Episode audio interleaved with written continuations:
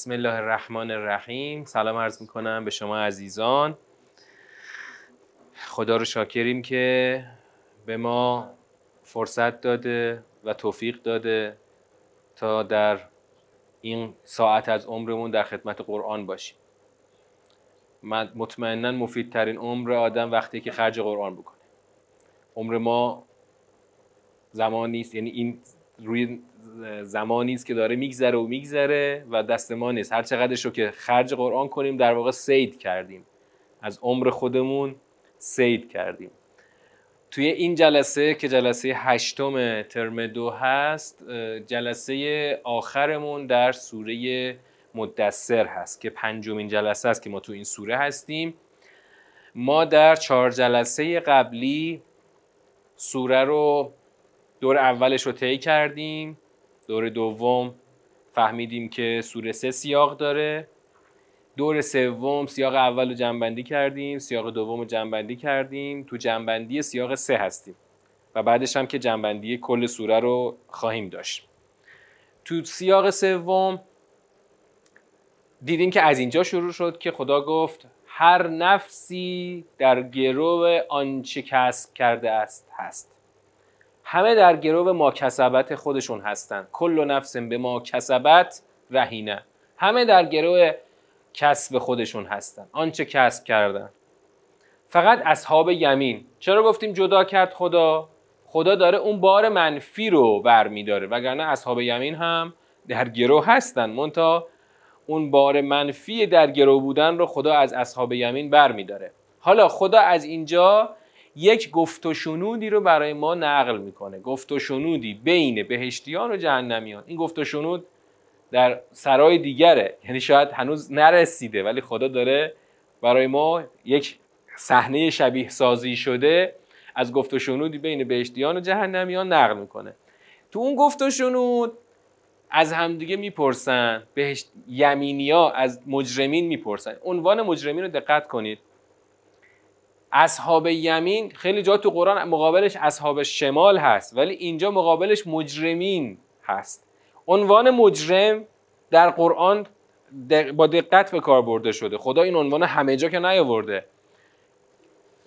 الان اینا چرا مجرمند؟ از نظر قرآن چرا این جهنمی ها عنوانشون شده مجرم؟ با سیر سوره اگه دقت بکنیم می‌تونیم بفهمیم که چرا این الان عنوانشون شده مجرم؟ البته از ادامه سیر هم می‌تونیم بفهمیم ولی از تا همینجا هم می‌تونیم بفهمیم چی فکر می‌کنید؟ جرمشون چیه؟ آره این چهار تا عامل رو تو اون جلسه قبل بهش رسیدیم این چهار تا عامل رو می‌تونیم واقعا دلیل مجرمیت بگیریم ببینیم این چهار تا عامل چی هستن سوال اول سوال چیه؟ خود سوال چیه؟ یعنی سوال یمینیا بهشتیا از این مجرمین چیه؟ ما سلککم فی سقر. چه چیز شما رو سوق داد در سقر؟ سقر رو تو همین سیاق قبلی هم داشتیم کلمه سقر رو. اونجا سقر رو خدا کجا استفاده کرد؟ برای کیا استفاده کرد؟ برای سران. برای اون رجال سیاسی که میدانداری می‌کنن برای شبه افکنی درباره قرآن. ببین بیام تو سیاه قبل ببینید کجا بود. اینا این نمودار سیاه قبل یا کن. اونجا خدا گفت انه کان لآیاتنا عنیدا سأرهقه سعودا. بعد تو این تشریح سأرهقه سعودا گفت سأسلیه سقر و ما ادراک ما سقر. دقت کنید تعبیر سأسلیه سقر. ما او را در خواهیم انداخت به سقر. اما اینجا ببین پس برای اون کسانی که میدانداری شبه افکنی درباره قرآن رو انجام میدن خدا میگه آن را در خواهیم افکند به سقر. اینجا یمینیا از مجرمین می‌پرسن ما سلک فی سقر. فرقش چیه؟ نه اینجا مجرمین عنوان عامه. اما اونجا به اون آقایی که فکر و قدر بود هی طراحی می‌کرد و پیاده می‌کرد خدا گفت که اونجا میندازیمش تو سقر چه سقری لواحتون للبشر علیها تسعت اشر اینجا میگه بهشتیات جهنمی می‌پرسن ما سلک کن فی سقر چی شما رو سوق داد به سقر یعنی اینا انگار دلیل در افتادنشون یه خورده به اونا فرق داره. اونا رو خدا خودش همطوری دیگه ریخته تو جهنم. اینا رو یه عده‌ای هل داده تو جهنم. این بیچاره ها یه عده‌ای هلشون دادن تو جهنم. الان خودشون می‌خوان بگن. اونا میگن یعنی مجرمین میگن لم نکن من المسلین اول اینکه نمازگزار نبودیم. و نمازگزاری همیشه چیه تو قرآن؟ نماد بندگی دیگه. که باید با چی تکمیل بشه؟ باید با انفاق. نماز و انفاق همیشه با همه. حالا این انفاق یه جای عنوانش میشه زکات. یه جایی مثلا این اینجا شده اطعام اطعام مسکین. مهم اینه که نماز تجلی اجتماعی باید داشته باشه. تو بری توی یه پستویی برای خود نماز بخونی که به درد کار خدا نمی‌خوره که بعد نمازی که خوندی تجلی اجتماعیش کجا خودتون نشون بده؟ تو انفاق. بعد گفتن ولم نکن اطعم المسکین. نمازگزار که نبودیم. بینوایان رو اطعام نمی کردیم خب دو تا کارو که نمی کردیم اما دو تا کارو می کردیم و کنا نخوز و مع الخائزین. که معنا کردیم؟ غور کردن با غور کنندگان. معنای رایجش چی میشه؟ آقا هر کی یه حرف مفتی زد ما باش همراهی کردیم. هر کی شیرجه زد ما با شیرجه زدیم. خودشون اهل شیرجه زدن نبودن. اما یکی که جلوتر می‌رفت و شیرجه می‌زد اینا هم پشت سر شیرجه می‌زدن. حالا اصلا نگاه نمی‌کنه. بابا این استخر عمقی داره. اصلا شاید آبش آب نباشه. مثلا یه ماده کشنده باشه تا تو شیرجه می‌زنی. سب کن ببین این که شیرجه زد کجا داره میره. نه شیرجه زد دیگه. ببین این منطق برای خیلی جاریه ها برای خیلی ها که چی؟ آقا یکی رفت حتما می‌دونه که داره میره ما پشت سرش بریم. من خیلی وقتا تو جاده اینو می‌بینم خندم می‌گیره. مثلا می‌بینی که تصادف شده ترافیک شده. یکی انداخت تو خاکی رفت که از گیر تصادف و این رابندون خلاص بشه. می‌بینی بقیه نمی به این فکر نمی‌کنن که بابا شاید اصلا راه نیست که یکی داره میره. اونم یکی مثل توه. نه یکی که رفت حتما راه هست. برو بریم دنبالش. بعد یه بار دیدم تو بلوار قدیر دیدم که یکی رفت رفت رفت. اون جلو بنبست بود. بعد یه 20 تا ماشین دنبالش رفته بودن تو خاکی. همه خوردن به بنبست. این راه که رفته بودن با هزار بدبختی تو خاکی ها بعد دور می‌زدن برمیگشتن. این همون نخوز و مل خواهزین خب بابا خودت فکر داری. اول نگاه کن راه هست. اینجایی که طرف شیرجه زده جای شناس که تو دنبال شیرجه زدی. آقا خلاصه اینا خودشون دارن میگه ما همین کارو می‌کردیم. هر کی هر حرف مفتی زد ما دنبالش را افتادیم. همین الان یکی رو جلو را میفته زنده باد مرده باد. مرگ بر چی درود بر چی؟ دنبالش یه را میفتن دیدین توی اختشاشات زاهدان از طرف می‌پرسن اون مسئله کجا آوردی تو؟ هیچ یکی در ماشین زد بالا گفت اسلحه بردارید ما برداشتیم هیجانی بودیم شلیک کردیم به کلانتری. همینطوری؟ خب به همین جرم تو رو دارن اعدامت کنن. تو چون الان مبارز مسلح شدی. مبارز یعنی مخ... اختشاشگر مسلح جرمش اعدامه. همینطور مفتی مفتی خودتو اعدامی کردی. همین نه خوز و مر خواهزین حالا تو فضای فکری این خیلی شدیدتره. فضای فکری چرا شدیدتره؟ چون خیلی راحت تر اتفاق میفته آقا می دیدی حرف کی کی چی گفت؟ دیدی دیدی. حتما حرف خوبی گفته دیگه. فلان سلبریتی افتاده جلو سلبریتی خودش سوادی که نداره. نه دین داره نه سواد داره نه شعور داره نه فرهنگ داره. از همه چی تعطیل و مرخص. سلبریتی اینو گفته. حتما حرف درستی زده. مثلا یه بار هنوز این اختشاشات نبود. تو همین قضیه کرونا. من یه روز اسنپ گرفته بودم. با این اسنپیه اینطور سر صحبتم باز شد. گفت فلان فوتبالیست اینطوری گفته. حالا درباره چی؟ درباره کرونا. گفتم مگه فوتبالیست می‌تونه درباره کرونا نظر بده؟ خب نه آدم معتبریه دیگه. گفتم خب فوتبالیست کار توپ زدن به توپه. پا زدن به توپ چه ربطی داره که درباره کرونا نظر بده؟ اینقدر برای این جوونک جا افتاده بود؟ گفتم با خودم گفتم. گفتم خدایا این آدمی که در یه موضوع پزشکی به این راحتی یه حرف از فوتبالیست میپذیره الان این فوتبالیست را بیفته جلو مثلا یک حرف مفتی بزنه یه حرف بی اساسی بزنه اینا باز رفته دیگه. خیلی ها که جهنم میرن همین به همین مفتی میرن جهنم. نخوز و مل خائزین مفتی مفتی رفت طرف تو جهنم. یعنی فکر خودش رو تعطیل کرده؟ یه نفر آدم شیرجه زن که گفته اون یه خود جسوره اون جلویی جسوره. شیرجه زده این دنبال شیرجه بزن برو جلو. و جرم چهارم کنا نکذب به یوم الدین. خب نماز که نمیخوندیم. اهل انفاق هم که نبودیم. هر کی شیرجه زد با شیرجه زدیم. چهارمین مورد روز جزا رو تکذیب کردیم. این دقیقا نقطه اصلیه که اصلی اون نقطه اتصاله. آقا شما باور به یوم الدین رو حذف کن. آدما دیگه نقطه اتصالی ندارن. تو همین قضایه اخیر هر کی که تو جریان اختشاش داره چی می‌کنه باور کنید هیچ اعتقادی به قیامت نداره. یا ابراز می‌کنه یا ابراز نمی‌کنه. فقط پنهان کرده که تو سوره تقابل دیدیم آدما جرمشون پنهان کردن کفرشونه. یادم همین آه خبری نیست. حالا ما زدیم یکی رو کشتیم یکی زدیم لتو کردیم. خبری نیست که. خبری که نیست. پس اصلا واقعا خبری نباشه. چی می‌خواد مانع انسان بشه در اینکه یه جرمی رو مرتکب نشه؟ هیچ. هیچ. شما از دین یوم الدینش رو حذف از خود دین یعنی اسلام یوم الدینش رو یعنی باور به جزا رو حذف کن. انسان ها دیگه هیچ جلوداری ندارن. هر کاری از دستشون برمیاد هر جنایتی هر چی هر چی. مثلا هیتلر تو جنگ دوم بعضیا میگن 50 بعضیا میگن 70 میلیون آدمو کش. آخر روز آخری تیر زد تو مغز خوش خودشو مثلا با اون زنه که مثلا با هم دیگه معشوقش بود خودشون خلاص کرد. فکر کردن کجا میرن؟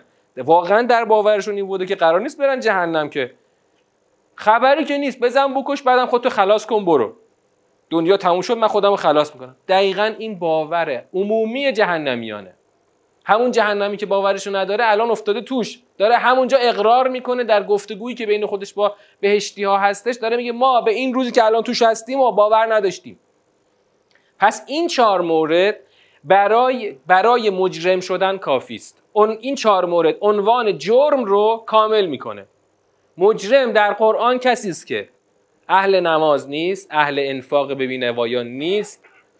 با هر شیرجه زنی شیرجه زده و هیچ باوری به روز جزا نداشته. این چهار تا جرم کافیه تا آدم بره تو جهنم. تو ترجمه می نویسن غور کننده یا فرو رونده خب با هر فرو رونده ای فرو رفتند. حالا ما آمیانش کردیم شیرجه زده. خب؟ وگرنه خائز نخوز و مل خائزین. خائز یعنی کسی که فرو رفته در یک معرکه در یک مثلا میدانی.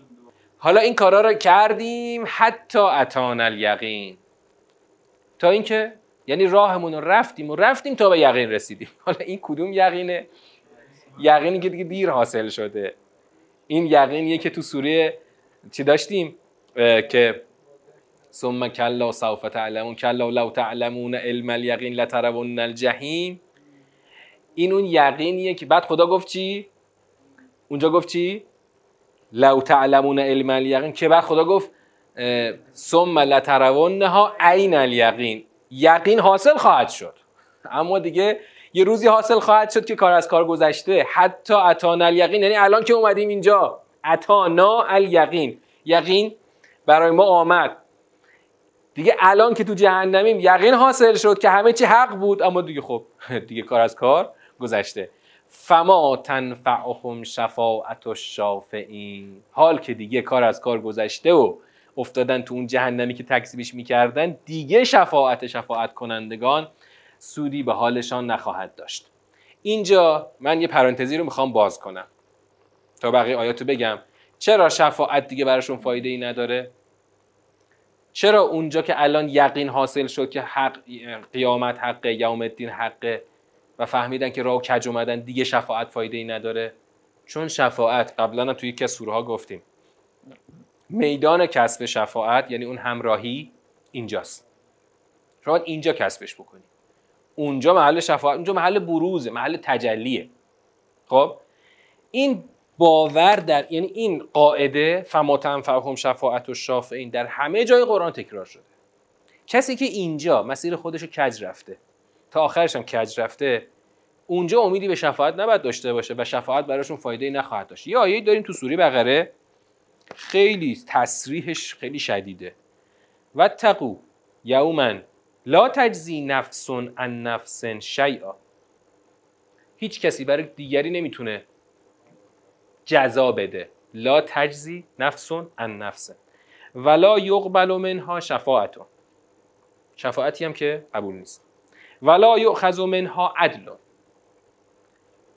عدل یعنی جایگزین معادل. یه چیزی بده آقا فعلا بده برو. نه هیچ پذیرفته نیست. ولا هم ینصرون هیچ نصرتی هم نخواهند داشت. مورد یاری قرار نمی‌گیرن. این همه تاکیدهای مکرر در سوره های مختلف قرآن. الان تو ترم پنج اولین سوره سوره نجم داریم باز با این مقوله سر کار داریم. مقوله شفاعت. و خدا تو سوره نجم دیگه شفاعت رو قشنگ موشکافی می‌کنه برای ما. چرا شفاعت این شفاعت هایی که ماها فکر می‌کنیم اونجا به کار نمیاد؟ چون شفاعت گفتیم توی از سوره اصلا اینی که ما فکر می‌کنیم نیست. شفاعت یعنی همراهی نه یعنی پارتی بازی نه یعنی چشمک زدن نه یعنی من به یک بهانه ای به اندک بهانه ای من اونجا سرنوشتم عوض بشه. الان دیگه بهانه ها خیلی اندک شده. متاسفانه در باور رایج ما بهانه ها خیلی خیلی اندک شده. به قدری تقلیل پیدا کرده این بهانه ها در حد فوت زیر اجاق خوردن یه استکان چای به هم زدن دیگه آش جفت کردن کفش. دیگه بهانه ها از این پایین تر دیگه من نمی‌دونم چی باید خیلی زیاد شده و متکثر. آقا یکی داشت می‌رفت تا آخر عمرش هم همون راه رفته. فقط تو یک محل عبور یه فوتی زیر دیگه امام حسین کرده. بعد بعضیا میان یه فایلای منتشر می‌کنن. من اون فایل رو اینجا تو پرانتز بگم دیگه. مثلا آقای فلانی خیلی هم با تومعنینه آقای فلانی یعنی منظور یه مدعای معروف.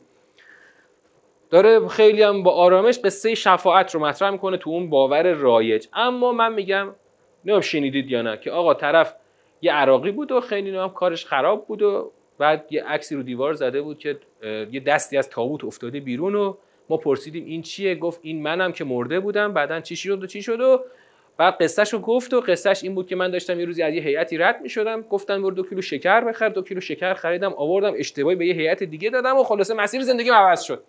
من الان اون قصه رو نمی‌خوام نقض بکنم. می‌خوام بگم چی؟ اگر شما رفتی تو مجلس مسیرت عوض شد. الان این آقا در زمانی که همینی که این آقای مداح تعریف می‌کنه در زمان زنده بودن مسیرش عوض کرده. آدم دیگری شده. یه جوری حالا مثلا یه حری بوده برای خودش یه مسیری رو عوض کرده. الان هم که زنده است. داره کار دیگری می‌کنه. اون مسیر سابق رو طی نمی‌کنه. اما اون آقای مداح میاد یه جوری برداشت می‌کنه که اون برداشت همون بنده په از توش در میاد.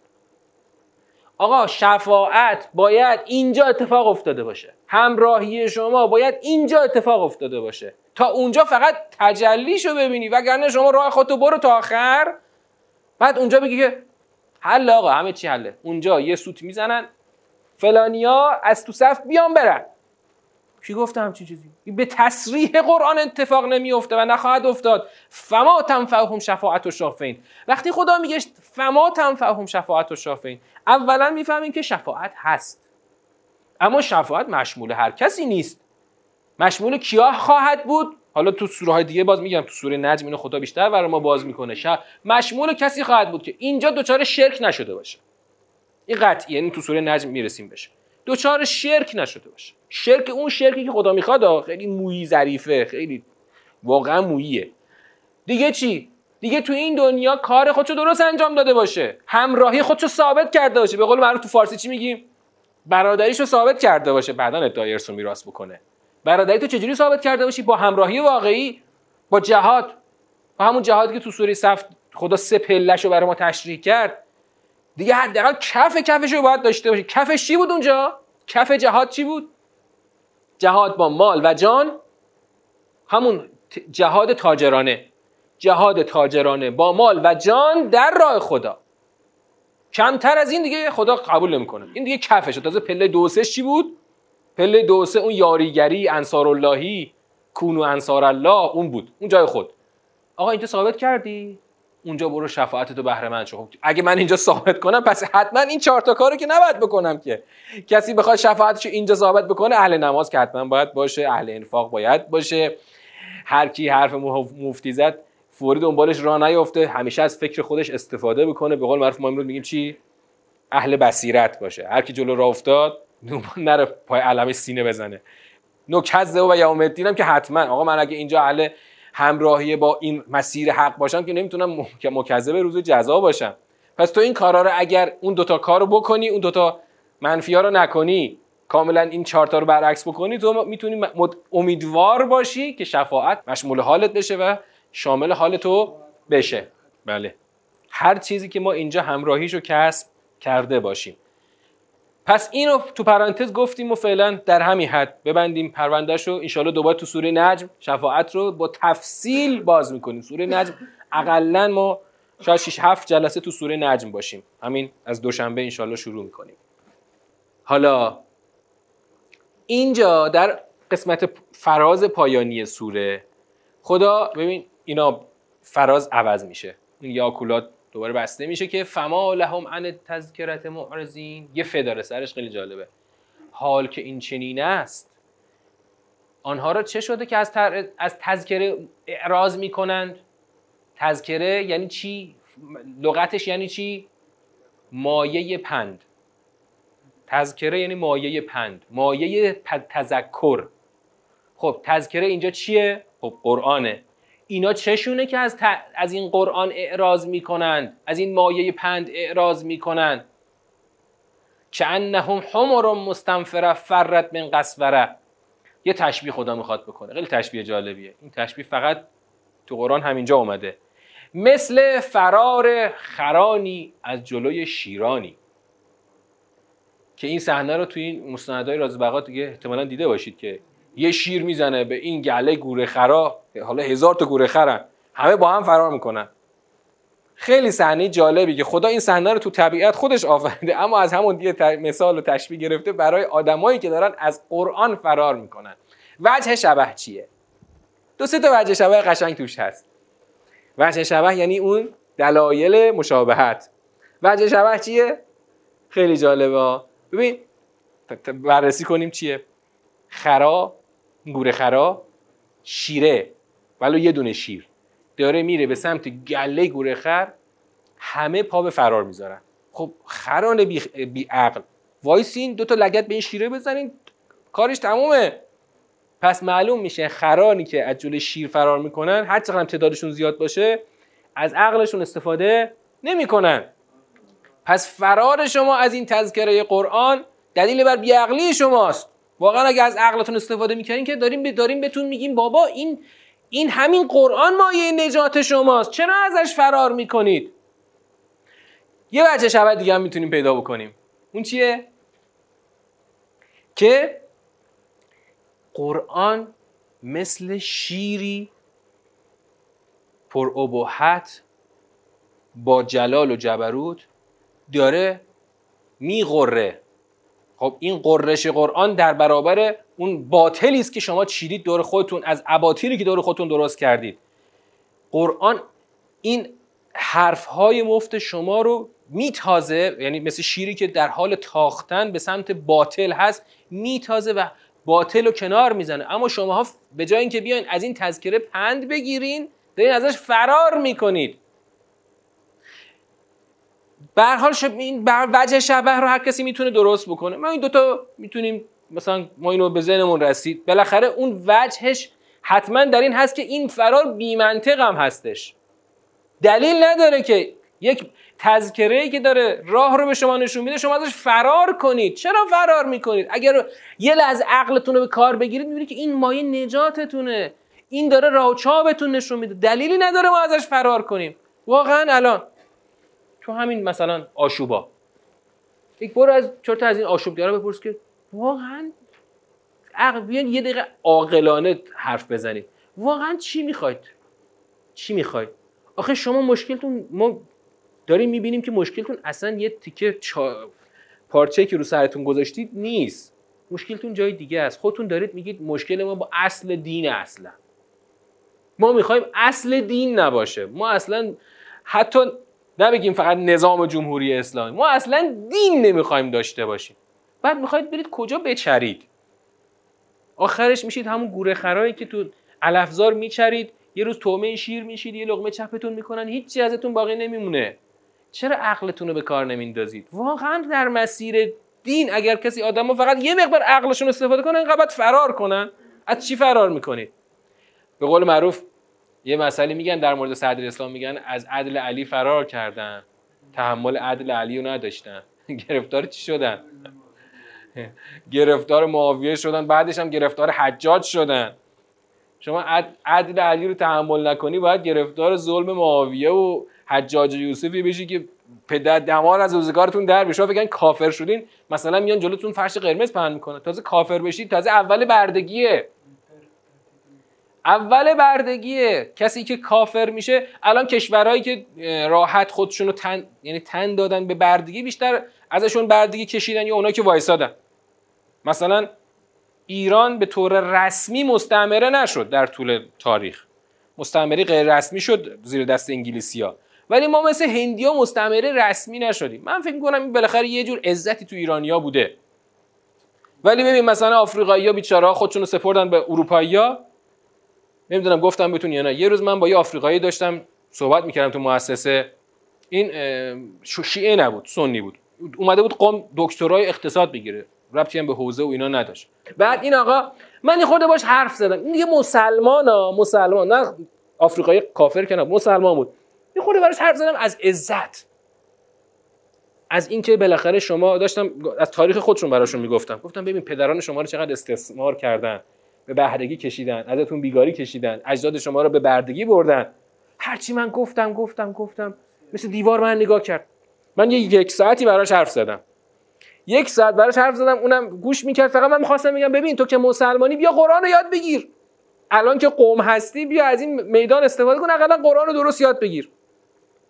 باور کنید حتی به اندازه یه میلیمتر من نتونستم این از جاش تکون بدم. تکون نخورد.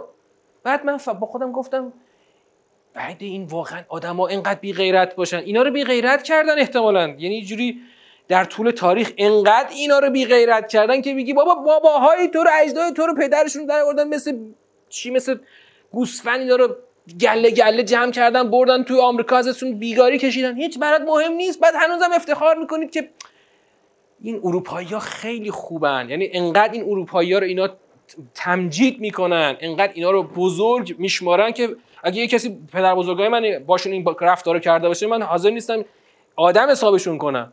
قشنگ! با اینا خوبن خوشن. آقا اصلا اروپایی خیلی خوبن. ما ما تو تاریخ خودمون 100 سال پیش انگلیسی ها با مثلا تو قحطی بزرگ از ما کشتن حاضر نیستیم انگلیسی ها رو اصلا یه نگاه انسانی بهشون داشته باشیم چون واقعا اینا خونخوارن. حالا آدما وقتی که خر میشن همین گور خر که میشن اصلا دیگه عقل تعطیل میشه. نمی‌فهمن که دارن چی کار می‌کنن. وگرنه یه لحظه عقلشون رو به کار بندازن جمع میشن دو تا لگت به این شیره می‌زنن. شیره نمی‌تونه کارشون بکنه ولی شیره میاد خرا رو یکیشون قشنگ راحت می‌گیره و می‌خوره. بقیه هم همونطور وای تماشا می‌کنه که یکی از اینا خورده شد. اینا فراری که فرار که می‌کنن. حالا یه بل می‌خواد بیاد. بل. تو سوره قبلی تا حالا چند بار بل رو داشتیم. بل برای چی میاد؟ تو قرآن کلا بل برای چی میاد؟ یا اضراب یا ترقی. یعنی یا یه پله میره بالاتر دلیل یا اصلا میگه نه اون که نیست اینه. خب؟ ببینیم کدومه. میگه بل یورید و کل امرئ منهم ان یعطا صحفا منشره یعنی چی؟ هر یک از آنان بلکه هر یک از آنان می‌خواهد که یک صحیفه گشوده برایش آورده شود هر یک یک صحیفه گشوده یعنی آقا ما شعنمون عجله ما که نمی‌تونیم با یه دعوت جمعی به حرف شما گوش بدیم که باید برای تک تک ما یک کتاب آورده بشه تا ما ایمان بیاریم این بل یعنی چی؟ اول خودش یعنی حاکی از یه جور چیه؟ حاکی از یه جور تکبر بیمعناست. به چه دلیلی باید هر برای هر کس شما یک کتاب گشوده آورده شود؟ شما کی هستید مگه؟ یه پیغمبر فرستادیم برای کل بشریت. تو کی هستی که من بخوام برای تو کتاب جداگونه بفرستم؟ یک در واقع یک بهانه جویی بی ارزش و بی مبنا بر اساس یک تکبر. ما خیلی بالاخره ما کسی هستیم برای خودمون. باید یک کتاب جداگونه برای ما آورده شود. خدا میگه کلا. هرگز. هرگز قرار نیست ما برای تک تک آدم ها کتاب جداگونه بفرستیم. یه بله دیگه می‌خواد بیاد. بل لا یخافون الاخره یعنی چی؟ خب همون همون که تو دلیل چهارم هم دیدیم. از آخرت ترسی ندارند دو تا ب... پس دو تا بل اومد در سه پله میشه دیگه. سه تا پله میشه دو تا بل بینشه. پله اول این بود که اینا واقعا بیعقلند و از تذکره اعراض می‌کنن. مشکلشون اینه که واقعا اول ما فکر کردیم که اینه اول میپنداریم که واقعا مثل گورخر اینا اصلا عقل ندارن. ولی نه. تو بله اول می‌فهمیم که نه عقل دارن. اون تو عقلشون رو جز در جهت غرور بیجای خودشون خرج نکردن که یک دلایل پوچی از این عقل خودشون درست کردن که باید برای ما کتابی جداگانه آورده شود. یه پله بارو بالاتر. نه مشکلم واقعا این بهانه جویی های متکبرانه نیست بلکه مشکل در همون بیاعتقادی به قیامته. تو یه ذره از قیامت ترس داشته باشی دنبال بهانه جویی های علکی که باید برای من کتاب جداگانه آورده شود نمیگردی. و اگر واقعا همچی بهانه جوی علکی نکنی اینقدر از این تذکره فراری نمیشی. کلا. بلا یخافون الاخرت دوباره کلا. این عدم ترسشون از آخرت کاملا غلطه. انهو تذکره. آن یک دوباره تاکید می‌کنه خدا. آن یک مایه پنده. آن قرآن مایه پنده. تذکره است که فمن شاء ذکره هر کس که بخواهد از آن پند میپذیرد. اختیار با شما آقا. من یه کتاب فرستادم. باور کنید عین این سوال رو عین این فضا رو خیلی حتی تو کلاس تدبر از من می‌پرسن که آقا نمیشه که آخه. نمیشه خیلی یه چیزی کمه اینجا. خدا میگه آقا همینی که هست. این همینی که هست. این کتابه. یه پنده. مهم تویی که بپذیری. گور خر نباش فرار نکن. وایسا از این کتاب پند بپذیر. فرار بی منطق نداشته باش. تکبر بیجا نداشته باش. از آخرت بترس. بشین از این کتاب پند بگیر. قرار نیست که ما برای تک تک اون کتاب بفرستیم. یا قرار نیست که ما دیگه چیز دیگری بفرستیم. یه جای خدا به پیغمبر چی میگه؟ میگه ما که دیگه کتاب غیر از این نمیفرستیم. تو اگه می‌تونی یه نردمون بذار برو آسمون کتاب بیار. خدا اینو وقتی به پیغمبر میگه یعنی دیگه اتفاق دیگری جز آمدن این کتاب شما آدمایی که دارید میگید که بهانه های علکی میارید اتفاق دیگری نخواهد افتاد. همینی که هست. این تذکره است که هر کس بخواهد فمن شاء ذکره. یعنی هر کس که بخواهد از آن پند میپذیرد. و ما یذکرون. تو آیه آخر و ما یذکرون الا ان یشاء الله. پند نمیپذیرند. جز آنکه خدا بخواهد. و اهل التقوا و اهل المغفره که این رو تو دور اول اجمالا معنا کردیم. گفتیم که اولش یه جور شاید برداشت جبری بشه ولی هرگز توش جبر نیست. خدا داره میگه که چرا برداشت جبری؟ چون ظاهر آیه میگه که آقا تا خدا نخواد کسی پند نمی‌گیره. ولی هر حقیقت چیه که اصلا خدا نمی‌خواد یک نگاه جبری به شما بده. خدا می‌خواد بگه چی؟ بلکه خدا می‌خواد بگه چی؟ و ما یذکرون الا ان یشاء الله و اهل التقوا و اهل المغفره. یعنی چی؟ خدا اهل حفظه خدا اهل پوششه. پند نمیپذیرند جز آنکه خدا بخواهد. یعنی چی؟ یعنی باید یعنی اگرم تو در مسیر پند باشی خدا این میدان رو گشوده قبلا. میدان پندپذیری یا اعراض از پند اعراض از این تذکر جفتش خدا گشوده قبلا. این میدان فراخ رو جلوی تو باز کرده. خدا بخواد نه یعنی اینکه خدا جبران بر من بخواهد تا من پند بپذیرم. حالا که خدا نخواسته پس من راه خودم را می‌روم. نه. چه تو پند بپذیری و چه پند نپذیری خدا میدانش رو خواست قبلا برای تو باز کرده و تو اگر پند بپذیری در میدانی که خدا برای تو مشیت کرده. قدم می‌گذاری. پس بیا در همون میدانی که در وجه مثبتش قدم بگذار که خدا اهل پوشش و اهل حفظ هست. هر کس که تقوا پیشه باشد خدا هم اهل تقواست. خدا اهل تقوا رو حفظ می‌کنه. خدا اهل تقوا رو چیکار می‌کنه؟ در مسیر درست هدایت می‌کنه. اینجا سیاق سه رو جنبندی کنیم که هنوز حرف اصلیمون تو جنبندی سه سیاق باقیه. سیاق سه چی شد؟ یه نگاه کنید به سیر. از اینجا شروع شد که هر کسی در گروه اعمال خودشه. ما کسبت خودشه. بعد خدا اصحاب یمین رو از اون بار منفی استثناء کرد. بعد یک گفت و شنودی بین بهشتیان و جهنمیان. جهنمیان در پاسخ این سوال که چه چیز شما را به جهنم سوق داد گفتند که چهار تا کار نکردیم. یعنی چه کلا دو تا کار کردیم دو تا کار نکردیم. نماز نگذاشتیم به بینوایان انفاق نکردیم و هر کی قور کرد باش قور کردیم و هر و کلا روز جزا را تکذیب کردیم. تا اینکه اومدیم اومدیم تا یقین به ما رسید که فهمیدیم اشتباه اومدیم. ولی دیگه اون موقع شفاعت به دردشون نخواهد خورد. بعد اما خدا پرسید که خب واقعا چتونه الان که فردایی که خواهید رسید و فهمید خواهید فهمید که اشتباه آمدید الان چرا اعراض می‌کنید؟ از تنها عامل نجات که قرآن است چرا از این تذکره روی گردان هستید؟ اینا انگار گوره خرانی هستن که از شیر می‌خوان فرار بکنن. اما انگار توقع دارن که برای یکیشون ما یک کتاب جداگانه ای بفرستیم. هرگز ما این کار رو نخواهیم کرد. مشکلشون اینه که ب... مشکل اصلیشون اینه که به آخرت ایمان ندارن. ولی بدانن که این عدم خوفشون از قیامت اشتباه است. این تذکره است که هر کس بخواهد پند میپذیرد و هر کس که بخواهد راه باطل خودشو می‌رود. اما بدانید که پنده میپذیرند جز آنچه جز که خدا بخواهد. سیاق سه رو پند ما پند ما به زبان عربی است. هر کی نمی‌خواد قبول کنه خوش آمد. بره پیکارش هر کی نمی‌خواد قبول کنه بره. مثل گورخر فرار بکنه یه روزی که یقین یقین حاصل شد که اشتباه رفته اون وقت بیاد بیاد ببینیم که این نگاه های نژادی به دردش می‌خوره یا نمی‌خوره. حالا یک سوال این پس سیاق سه رو الان یه مرور سریع کردم. می‌خوایم سه سیاق رو با هم جمع بزنیم. در واقع آغاز دور چهارم سوره. در نیم ساعت پایانی می‌خوایم دور چهارم سوره رو طی کنیم. دور چهارم مهمترین سوال ارتباط بین سیاق هاست. در سیاق یک دیدیم که خداوند پیامبر رو مورد خطاب قرار داده که چرا نشستی؟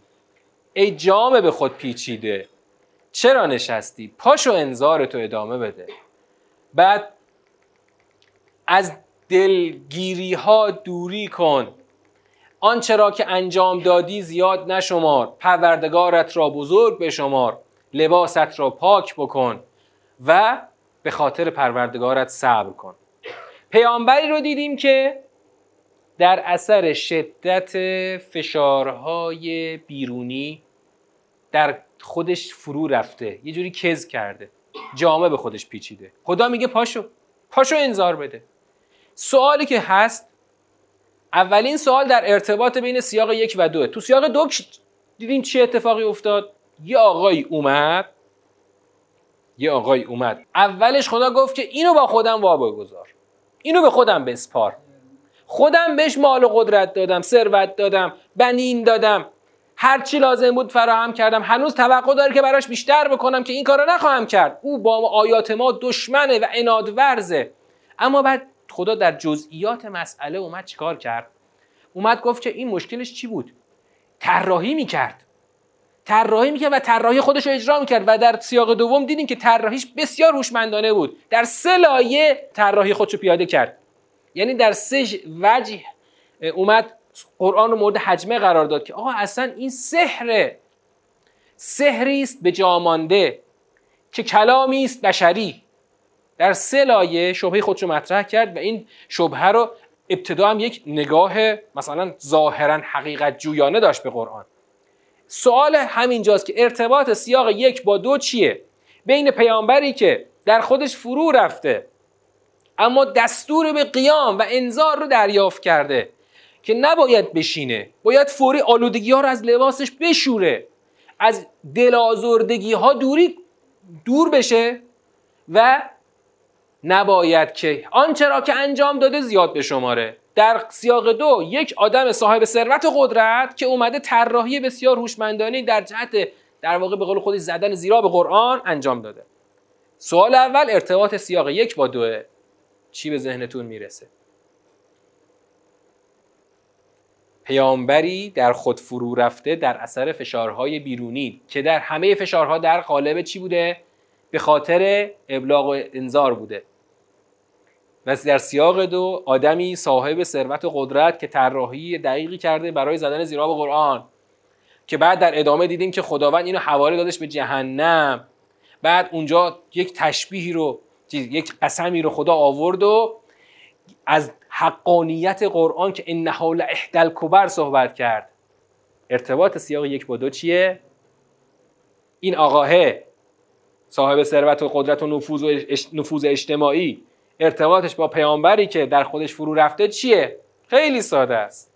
ارتباط این دلجویی و دستور به بپا خواستن و این طراحی و سرنوشت جهنم و بعد حقانیت قرآن و نظیرا للبشر و اینا. خب. خب.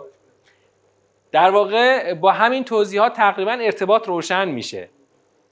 در واقع می‌تونیم بفهمیم که اون فضای آغاز سوره نتیجه اقدامات این صاحبان ثروت و قدرته. نتیجه جفسازی های سنگین ایناست که یه پیامبری برای نجات این ملت داره این همه خودش رو به سختی میندازه که اینا حقیقت رو بفهمن اما این بیچاره ها تحت تاثیر یک آدم صاحب ثروت و قدرت که اومده طراحی هوشمندانه به کار گرفته از از پند این پیامبر دارن اعراض می‌کنن و اعراضشون رو چجوری دارن ابراز می‌کنن؟ میان لباس های پیامبر رو آلوده می‌کنن. توی تاریخ نوشتن که مثلا شطوری که زاییده بود این کسافات که شکم شطور زاور رو ریختن رو لباس پیامبر اکرم. آخه آدمای بی وجود. چقدر شما حقیرید. ای داره شما رو داره انذار میده. شما در اثر جفسازی های اون آقاه رفتین دارین با پیامبر همچین رفتار زشتی می‌کنید. حالا جالبه پیغمبر. آقا شما جای پیغمبر باشی. خب خسته نمیشی؟ نمی‌بری. انسانه. پیامبر انسانه. در ابعاد انسانی انسانه. چیکار بکنه؟ خسته شده یه لحظه. بابا من هی دارم اینا رو می‌خوام به حقیقت دعوت بکنم. اینا رو لباس من کسافت ریختن. خدا میگه ولش کن. پاشو لباس رو تمیز کن. هنو کاری نکردی که؟ هنوز هیچ کاری نکردی. پاشو لباس رو تمیز کن. از آد... از دلازردگی دوری کن. هنو کاری نکردی. لا تمنون تستکسر چرا؟ چرا؟ چون فیضان و قرف ناغور وقتی که اون روز سخت برسد علل کافرینه غیر و یسیر. یه روز سختی در پیشه تو. هنوز کاری نکردی. از این پاشو قیام کن. این جامعه که دور خود پیچیدی رو که میگه یا ایها المدثر این جامعه رو بزن کنار. پاشو لباسا رو تمیز کن. دوباره برو دور جدید قیام و انذار رو شروع کن. اونو به خودم بسپار. اونو به خودم بسپار. اونو به خودم بسپار. خودم می‌دونم باش چی کار بکنم. اونو میندازمش تو سقر. یه سقری میندازم که 19 تا گماشته روش گذاشتم. به چه دلیل 19 تا گذاشتم؟ به این دلیل که می‌خوام به اهل کتاب یه کد بدم که این دین حقه. به شما مؤمنینم می‌خوام کد بدم که جهنم من حساب کتاب داره و کاملا یقین رو از این به دست بیارید. اما حواستون باشه که این, این قرآن قسم به آن ماه قسم به آن شب وقتی که پشت می‌کنه و قسم به صبح وقتی که بر میدمه که این قرآن یکی از بزرگترین نشانه های خداست. پس تو سیاق دو خدا داره هی از عظمت قرآن صحبت می‌کنه. چرا؟ چون این قرآن چیست؟ دقیقا همون کتابی است که پیغمبر به دست گرفته و داره این مردم جاهل رو هدایت می‌کنه اما اونا برای زدن اعتبار قرآن تحت تاثیر حرفهای یک آدم بسیار زیرک ولی کاملا اهل دنیا و اهل ثروت و قدرت بسیار صاحب نفوذ صاحب ابهت اجتماعی جایگاه اجتماعی همه چی داره. تکمیل تکمیل. محت و تحمیداش خدا براش تکمیل کرده. پس سیاق یک و دو خیلی مشخصه. در واقع انگار یه فیلمه که خدا از اون صحنه وسط میگن فیلم فیلم هایی که خیلی قوی کار میشه از یه صحنه حساس شروع میشه بعد یه بازگشتی می‌کنه به گذشته. اول فیلم از اونجا شروع شده که یه پیامبر دلازرده خسته از حجمه های یک مش آدم جاهل نفهم که لباساشو آلوده کردن از اینجا شروع میشه. خدا میگه پاشو لباساتو تطهیر کن و کارو دوباره شروع کن. میریم میایم تو پرده دوم می‌بینیم ها یه آقایی این وسط حسابی صحنه گردانی کرده. تمام قدرت و نفوذ خودشو به کار گرفته تا این قرآنی که پیغمبر داره با در واقع با دلسوزی برای این مردم داره برای مردم ابلاغ می‌کنه زیرا به این قرآن بزنه که خدا در سیاق دوم قرآن رو بزرگ کرد که تو فکر کردی گفتی سحره نخیر سحر نیست. نظیرا للبشره. بزرگ یکی از بزرگترین نشانه های پروردگار هستی است که برای آن کس که بخواهد نظیرا للبشر لمن شاء منکم ان یتقدم او یتأخر. هر کس که بخواهد پند بپذیرد یا نپذیرد. برای همه اومده اما یه که پند می‌خوان بپذیرن می‌گیرن و میرن جلو. یه که نمی‌خوان در جا می‌زنن و پس میفتن. حالا می‌رسیم به سیاق سوم. سیاق سوم. سوال دوباره اینجا شکل می‌گیره. ارتباط سیاق سوم با یک و دو چیه؟ تو سیاق سوم چی دیدیم؟ که الان جنبندی کردیم دیگه تو ذهنتون باید حاضر باشه. تو سیاق سوم دیدیم که خداوند اینجا شروع کرد که آقا همه در گروه ما کسبت خودشون هستن. همه در گروه آن چیزی هستن که کسبش کردن. اصحاب یمین در این دربند بودن نیستن پابند نیستن در گروه نیستن. یه روزی خواهد آمد بین اینها و اون جهنمی ها سوالی گفت و شنودی رد و بدل خواهد شد. اینا از اونا خواهند پرسید که چی شما رو جهنمی کرد؟ اونها چهار تا جواب دادن نماز نمیخوندیم انفاق نمی‌کردیم. با هر کی حرف مفزد همراهی کردیم. آخرش هم که روز جزا رو کلا تکذیب کردیم. اما دیگه شفاعت به کارشون نخواهد اومد. پس تو سیاق دوم سوم دیدیم که خداوند داره داره از یک عاقبت ادهی صحبت می‌کنه که خودشون اول شیرجه نزدن. اما دنبال شیرجه های یکی جلوتر رفته دنبال اون با سر رفتن تو قهر جهنم. این سیاق سه ارتباطش با یک و دو چیه؟ البته خیلی واضحه. فقط می‌خوام بگید که تا ارتباط کامل بشه. آدمهایی رو داریم. من سادش می‌کنم تا راحت تو ذهنتون نقش ببنده. آدمهایی رو داریم. خودشون جلودار نیستن دنبال روان. ولی به خاطر همین دنبال روی رفتن تو جهنم بیچاره بدبختا. رفتن جهنمی شدن و و خلاصه رفتن دیگه. تا یه موقعی دیر فهمیدن که جهنم عاقبت شومی بوده. بله قطعا. بله لیدر همون آقا هست که فکر و قدر. اونجا خدا لعن و قتله رو نثارش کرد دیگه تو سیاق دو. اونجا خدا بر اون آدم سرخط گفت که چی؟ قتل کیف قدر ثم قتل کیف قدر. مرگ بر او باد که چگونه طراحی کرد و چگونه اجرا کرد. بله دقیقا تو سیاق سوم یک مش آدمای پیرو رو می‌بینیم که از خودشون اونقدی عقل و هوش و شعور ندارن که بفهمن که خلاصه نباید این راه برن. ولی دقیقا به خاطر همین دنبال روی کورکورانه دنبال اون آقاه راه افتادن و جهنمی شدن. پس سیاق سه ارتباطش همینه. کسانی رو داریم که سرخط و جلودار نیستن اما اعراض می‌کنن. اینجا دیدین؟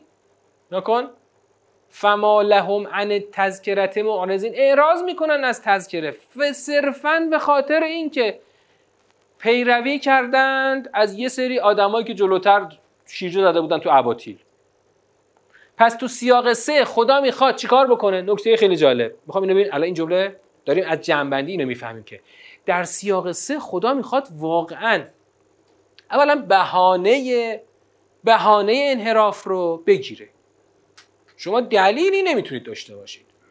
شما حجتی ندارید برای این انحرافتون. شما شما هم دنبال اون جلو یا جاتون تو جهنمه. اما واقعا اینقدر از تذکره چرا اعراض می‌کنید؟ خدا می‌خواد از این اعراض تعجب کنه که آخه جا نداره این اعراض شما. فما لهم عن تذکرت معرضین می‌خوایم اینجا یه درس بگیریم. در دقایق پایانی یه درسی رو بگیریم. که اعراض از تذکره ممکنه یه دفعه در یک جریان اجتماعی فراگیر بشه. اگر فراگیر شد ببین سوره مکی نیست چی مدنی نیست مکیه. یعنی چی؟ تو سوره های مکی خدا با چی کار داره؟ با تک تک آدما کار داره. تک تک. تو تو یک جمعی افتادی راه گم کردی اما همین تو مقصری. بعدا تو سوره های مدنی خدا این همین انحراف ها رو از جنبه های اجتماعی خودش بررسی می‌کنه. اما چون تو این سوره با با دلایل فردی خدا سر کار داره اینو باید درسش رو اینجا بگیریم که اگر در یک حرکت جمعی و گروهی ادهی به فنا رفتن اولا تعجب نکن. همشون قراره برن جهنم. اما حواستون باشه این در واقع انحراف فلهی و جمعی دقیقا نتیجه یک پیروی کورکورانه است. اینا در پیروی خودشون هیچ حجتی ندارند. فردان نباید متوقع باشند که ما شفاعتی رو مشمول اینا بکنیم. اینا جاشون تو جهنمه. پس تو نظام الهی هیچ وقت با یک حرکت جمعی یک مسیر باطل حق نمیشه.